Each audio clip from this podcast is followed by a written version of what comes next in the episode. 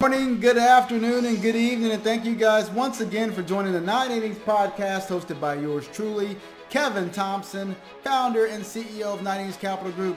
Thank you guys for subscribing to the channel, the YouTube station here. Thank you guys for getting the book MLB to CFP. We're still getting great, great uh, demand for the book. If you guys want to listen to our podcast, listen to our um, YouTubes, go to our iTunes platform. You can reach that via our website, www.9inningscapitalgroup.com. You can also read our blogs, our, our weekly blogs we have there as well. And today I bring that up because we are going to be talking about one of our blogs. We're going to be talking about markets being at all-time highs. Where do we go from here? Well, I'm going to tell you this. Where we go only matters based on three concepts. Yes, I'm saying three concepts here. One, wage growth. Two, inflation. Three, interest rates. Let's get it.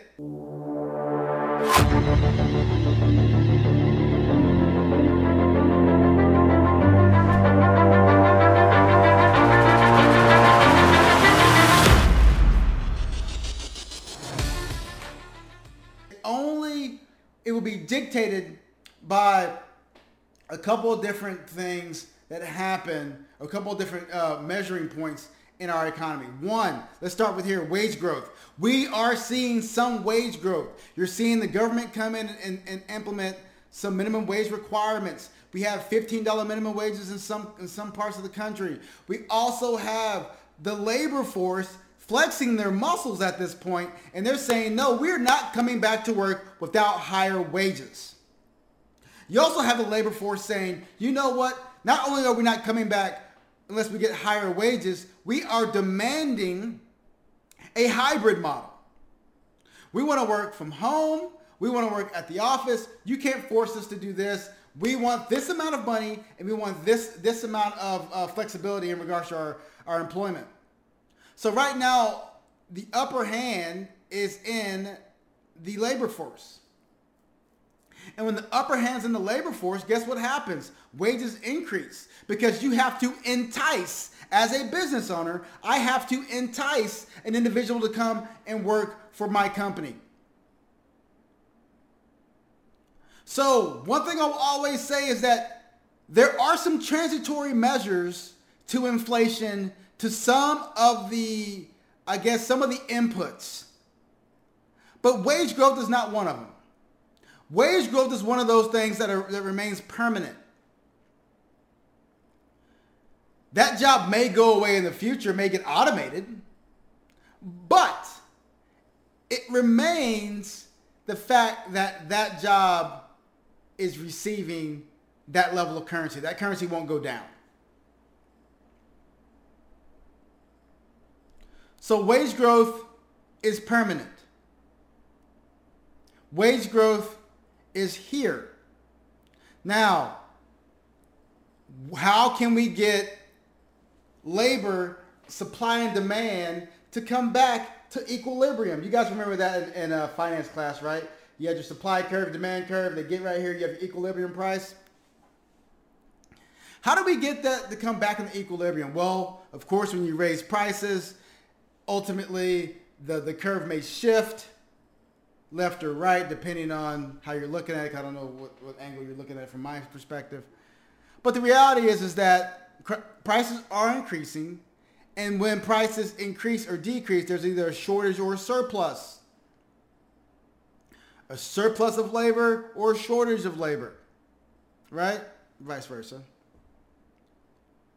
When wages go down, there's going to be a surplus of labor because people are no longer going to work for those prices wages go up, there may be a shortage because you're not going to hire as many people.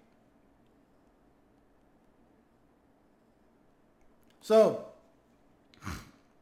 we have to consider not only wage growth in regards to our current situation. I believe I said that last part right. We can always change it out. Everything, everything in my life is vice versa, by the way. So we talked about wage growth. Now we're going to talk about inflation. This is the second core component. Inflation may be transitory. Wage growth is not transitory, like I mentioned before. Uh, inflation may be transitory. You've seen oil prices. OPEC came out. They had a big meeting. They said that we're not going to come to an agreement.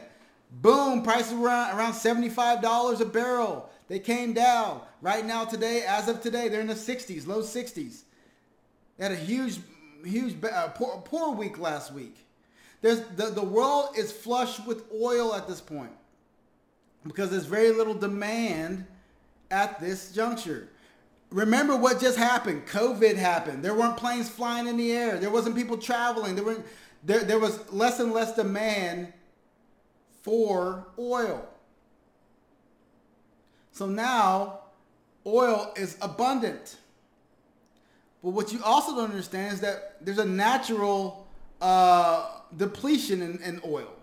The, when you store it, it naturally either evaporates or just depletes. There's portions of oil that naturally go away.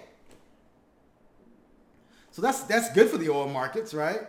But it's bad for the oil markets because the demand is not there from, from, from the planes and the air, from the ships in the sea, from the factories moving, uh, turning, turning labor, turning projects, products and widgets. But we will get back there. We will get back there. But right now, in regards to inflation, you're seeing it in meat prices, oil prices, I'm sorry, gas prices, things like that. Why? Because the Federal Reserve maintains a low interest rate environment. With lower interest rates, there comes spats of high inflationary uh, markets just very, very quickly. You saw it in lumber. Lumber went up almost a thousand, couple thousand percentage. Copper, a lot of the commodities went out of control inflation was very, very heavy in those markets. Housing prices. When lumber goes up, housing prices went up. So we saw these different dynamics in our economy. So when that happens, guess what happens? Sellers come out and say, hey, I want to sell my house. Buyers come out and say, I, I want to buy your house.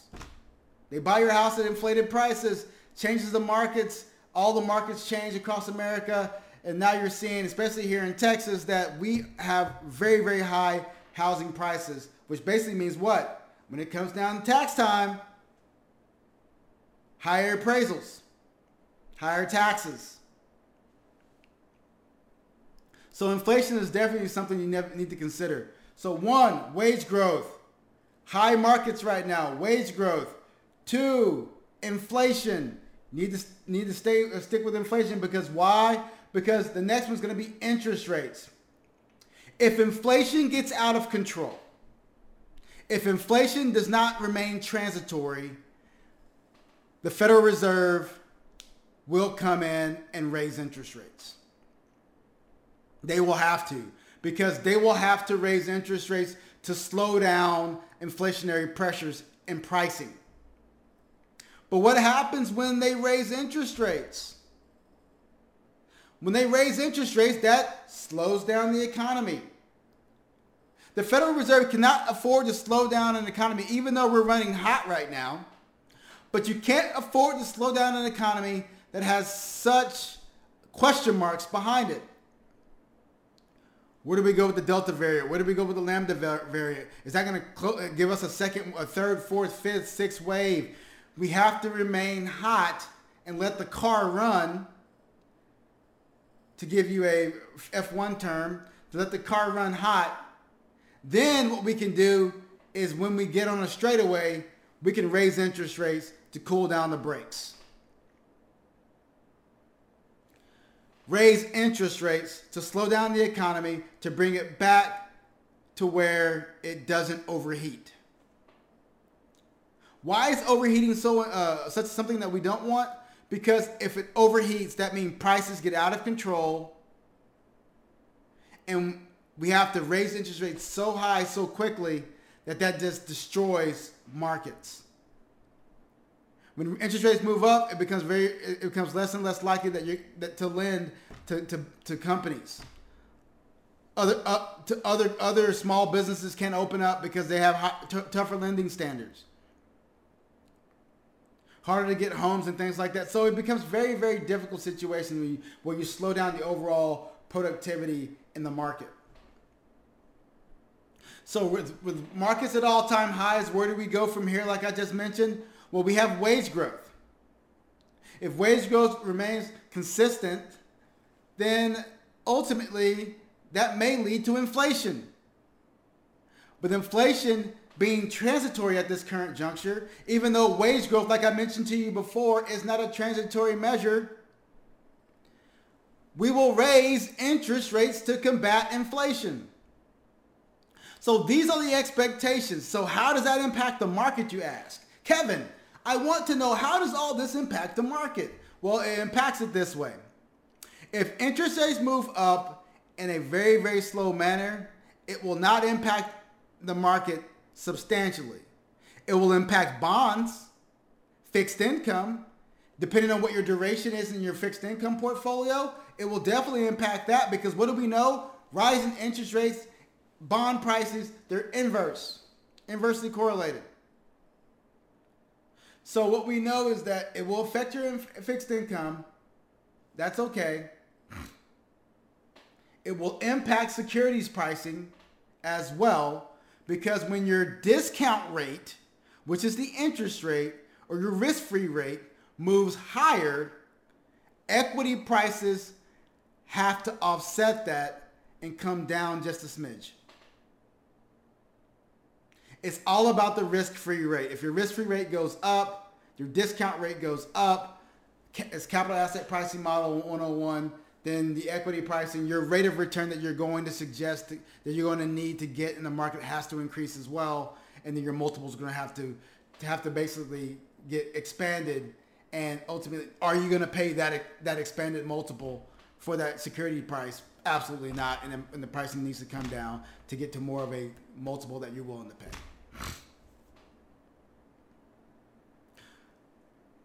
Interest rates, inflation, wage growth are all important segments of this market right now. So be on the lookout for that. If you have questions on that, please go to our website, www.9inningscapitalgroup.com. Go to the top right of the page and go to the email and type in, uh, go to the email at 980s at 9icapgroup.com. Submit your questions. Yeah, um, if, if, there's some things that you have questions about about commentary, please submit those questions, comments, or concerns. We can get those answered to you as well. And uh, again, thank you guys for all the commentary and questions. If you feel free to reach out to us, 682-233-7773. We will take care of you and, and get your questions answered. And if you want to schedule an appointment, go to the website, www.9inningscapitalgroup.com.